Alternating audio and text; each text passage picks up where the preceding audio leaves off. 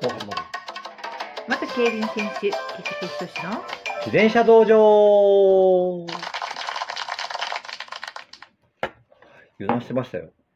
抹茶ラテ飲んでまったりしてました。狙ってました。ほんまですか、はい。油断してましたね。ところで何喋りますスクールが続いたんでね、ああ、そうですね。なんかいろいろお話もあったようで、そうですね。うーん。今年頑張るってみんな言ってました。そろそろ盛り上がってきてますかそろそろ盛り上がってきてますねも。ういろいろと春ねが。目のう前なんでん、いね。ろいろとね、はい、ありましたし、まあ、もうマスクも着用があ、来月、来月から自由になるって言ってましたよ言っね。てましたね。うん、まあリスクがあるとこだけ、まあ個人の、うんこうね、考えでっていうよううんな感じでしたけど、ですよね。自はい転車なんかはもう、外せたらだいぶ違いますよね。いや、自転車はかなりですよ。ですよね。運か動なりだと思いままあす。全般と思いますが。うんうんね、あの、本当に酸欠になりそうになる時あります、マスクしてたら。しんどいですよね。しんどいですね、うん逆に危険じゃないかなと思うときはもう外してますけどね、うんただ人通りが多いところはしたりとかで調整してるんですけど、はいまあ、山奥とかいらないでしょそう です人人が明らかにいないところはいらないですよねいらないかまなあ、これから花粉はかなり吸い込むかもしれ ないですけそどうですねそういんう対策にはなりますけどはね、いまあ、はい自分は花粉嫌なんでマスクするかな山行った時は、うんはいしますねはい、はいなんかスクールあのロードバイクスクールバイクスクールなのに、なんかジーク運動の話で盛り上がったりとかもしてたみたいですいやー盛り上がりましたよな何からそこに行ったんですかいや、その体をうまくつないでペダルを踏み下ろすっていう話になったんですよ。はいで、これね、えっ、と、その話がお客様の方から出たんですけど、はいその、ブルース・リうんーのジーク運動の極意に、そういうのありますよねっていう話で盛り上がっちゃったんですよ。うん体を自然につなぐ という、そうですね、ワンインチパンチやったですかね。毎日ワンインチパンチ。はいいワンインチパンチはっい、てちあょのっと、流行ってますけど準備動作があまりない状態から大きな力をバンと出すっていう、うんそれを話してたら、はいテレビでやったんですよね。あ、そう、あの、ブブルルーース・リス・リーーのの特特集集やってまがしたね NHK, NHK であっ、やっててましたね、ちょうど。ですごいタイムリー何かいろいろね、不遇な時代も過ごしながら、そしてスターダムにのし上がっていって、うんで、まあ亡くなるんですけど、そうなんですよ若い時なんということでしょう。ね、その時になぜ、どういうふうにしてジーク運動っていうものがその生まれてきたかっていうのもやってくれたんですけど、いやーまさに極意ですよね。うん、ビーウォーター、そうですね、水になれ、水になれ、水のように。なれ。うんうん、というのは、ある意味、一つの考えに凝り固まらずに、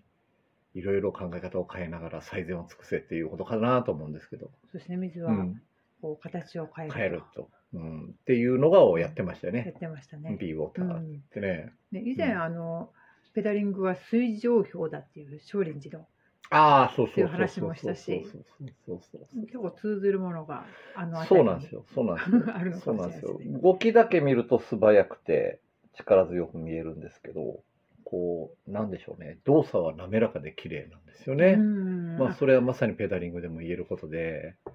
その連続した動きってそういでうす、そうとです、そこうですろでよす。ねそ。うですうんうね。んだから、まあ、これは自分の話なんですけど、調子が悪い時は大体ガシガシ踏みになるんですよね。あー貸してまで踏んじゃう。うんで、その進みが悪い、体つながらないんで、結果、力で自転車を進めようとしてガシガシ無理になるんですよ。うん調子がいい時は、どんな感じかというと、ふわっとした感じで踏んでるんですよね。水のような、短距離でも。うん、ふわっ、ふわっふわっとした感じで。うん、もうワンインチパンチですよ。いやそれはちょっとパンって言ってるからいや、ワンインチパンチの滑らか滑らかさ、ワワンンインチパンチ的なペダリングができるあのそこのポイントだけポイントだとけパンとこういく。パンパンパンパンっていくという。それがすうんごく滑らかに連続してそうそうそうできそるうそうそうそうそうそうそうだから自分の体にもわりかし負担がかからないんですよね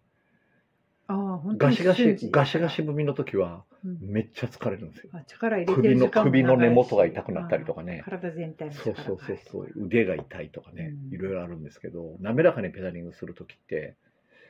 まああまりあまりそのいつもじゃないですけどものすごい短距離でパーあのハイパワー出した時でも終わった時に体そんなに硬くなってないんですよねうん多分ワインパンチなんですよ多分体つないで大きな力出してるから、うんまあそのいろんな細かな筋肉が連動して一緒にしてトルコを立ち上げるっていう動きだから負担がかかってない勝ってない、一つの筋肉だけで踏もうとしてないっうん、ていうそういう話でジーク運動にブルースとお客様と盛り上がっちゃってそうなんですようね。んうん、それが最初なぜかというと菊池さん柔術とかってスポーツ選手やりますかねいやまさにやりますよっていう話からそうなったんですけどああトレーニングで取り入れたりはしてたんですか、菊池さんしてましたしてましたワインチパンチワインパンチはしてないですけど、はいまあいかに柔らかくいかに滑らかにいかに体を使うあのつなぐかっていうのをやってましたねうーうんんだけどそれはやっぱりそういうふうな使い方ができたら本当に省エネでハイパワー出るんですよねそうですね、うんそれであの今ふと思ったんですけど、はいそうやって言うと分かりにくいじゃないですか、はいそれで力を抜くって自分で思うのも一つじゃないですか力抜くのとはまた違うんですよ違うんでねす。うかん、必要なところに必要なだけ力入れないといけないんで、うん力抜く抜くのとまた違うんですけど、けどこれを分かるっていうことは結構大変ですよね。うんうん、前もお話ししたように、プロ選手でも分かんない、何年も。そうですよねこれこう、うんこの言葉一つでっていうのはなかなかないと思う、まあ、それぞれその捉え方の言葉っていうか、うん表現の仕方は違ってくるんですけど、うん、いや、済ますのに力いるでしょっていうのは大変な人ですよね。そうなんですよんなので、まあちょっと逆の発想をしてみるっていう意味で、はい。あえて力を抜くって思ってみるのもいいのかなと思って、うんあの自分は最近あのそれやってるんですよを、あの自転車じゃないんで 申し訳ないんですけど、はいあ力を抜くっていうのってあの菊池さんにこの指パッチンを教えるのが難しかった話を以前したじゃあないもでうすか先生は悪いんですよね。いや力を抜くっていうことを教えるのが難しいあの難しがいすでごすくそね。れで実感したんで、うんだって指パッチンって鳴らすのに、うんパッチンっていう音を出すには力がいるっていうもう多分先入観なんですよ。そうなんんですそれをいくら言っても、うん音出なくてもいいから形だけやってみようって言ってももうすでに力もそうそうそうそうもりもり入ってるじゃないですかそうそうそうそう例えばそういう状態になる時って人間あるじゃないですか、はい。あそうだ力を抜けばいいんだっていうふうに思うようにもしてるんです一つそのって自いう転車話でです自分の力話だをとはい抜く方法の一つに、低速で長い時間走るっていうのはあるんですよね。ああそれが力を抜くっていう低速っていうの、は、まあ自転車にとって一番不安定なんですよ。うんはいやっぱ高速になればなるほど自転車安定するんですけど、低速での回復速、ああ、うん、まあ本当に速度を低くしてうん心拍数もあまり高くないような状態で回復速するときに、まあ、自分はよくインナーのローとか使うんですけど、平地でも。で、それで、その、ゆったり体を動かしながら走れるときっていうのは大体調子いいんですよ。うんけど調子悪くなると、その速度が気持ち悪いんですよね。速度上げたくなるんですよ。やっぱりどっか力んでたりうん、その速度と軽電性に対して体を折り合ってるわけなんですよね、気持ちいい、い時って。ところが、どこか体硬い時とか、あのペダリングのポイントがずれてる時っていうのは、もう速度が遅いと、体がもうい、なんていうんでしょうね、イライラしちゃう。ああ上げた、上げろ、上げろって言っちゃう。あ逆にそういう時はあんまり調子が良くない、よくない。あじゃあ菊池さんが事務局と走って遅いからイラつくっていう時は、実は菊池さんの調子が良くないそんなことないですよ。俺は常に平穏ですからね。い やいや イライラするっていう時はいや、大体ワット系で100ワットを超えないように走ってますもんね。ワット系のあの使い方が間違ってるだろうっていうね。100ワット以内って言ってね。いやつでも思っでてますもその力を抜いてゆっくり走る時はそういうのは一つ目安で目安になり大ます事ね。ですうよん、ね。だからうん昔バンクで、えっ、と、反時計回りにバンクって周回するんですけど、それの逆周回やってましたね。時計回りの、時計回りの低速。めっちゃ怖いんですよ。時計回りのあー低速。怖いんですけど。うんうんうんそれがゆ本当に怖くない時って体やっぱり動いてるんですよね。ああきっと八の字も綺麗に決まる時そうそうそうそうそうそうそうそうそうだから低速っていうのはわりかしね、うんあの自転車にとっては苦手な部分ですけどう、うん、それをこうなんでしょう気持ちよくできる時っていうのは体の細部が動いてるっていううん目安になるかなと思うんですけど、ううんん、ね、確かにゆっくり走るっていうなるとそんなに力がいると思わないから、思わない。思い込みが外れる分体も力が抜けるはずそうですよね。でどちらかというと自転車を進ますためのバランスの方に少し、うんあの比率が向かうんでそうなると進ます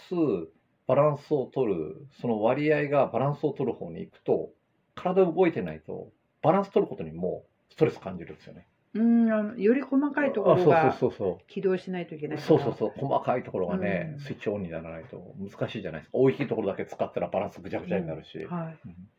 なのでそういうやり方もありますよね。あの、自分ゆっくりしか走れないんですけど、はい結構バランスの方に比重がいって多分それはもっと速く走った方がいいです よ。なんかまあゆっくりね、速い人はゆっくり走るっていうのも一つの手ですね。あそう力を抜く抜くっていうことでね。で、うんあの体の調子が整ってきたなとう思ったらん、、パワーを出していけば、うん、踏んでいくっていう感じだそうすると大体ペダリングのポイントってうんこう合ってくるんで、あでもそうやってメリハリをつけると力を抜くっていうことが分かってきますよね。そうですね、うそのそうそうそうそうそう自分はすっごい重いウエイトとすっごい軽いウエイトを両方きょ両極端にやったりした場合ありましたしあーはい。自転車もめちゃくちゃ重いギアとめちゃくちゃ軽いギアを両極端にやってて、うんそのあまりの変わりようにうん体が変化に追いつかない追いつかなくしてもうそうせざるを得ないっていう状態に追いあ込んだ強って制いう的のをに理解させる。理解させるっていうのをやってましたけど、本当絶対言われても言っても、うん自分で思おうとしてもうんダメなんですよね力の。それはもう自分のそのねあの感覚での言葉にしてるからうん難しいですよね、難相しいです手よねが分かるかどうかっていううのは、んうん、うんそろそろお時間ですが、はい今日は力を抜くということに関してはいお話ししました。ありがとうございあまりしがとうございまたし。た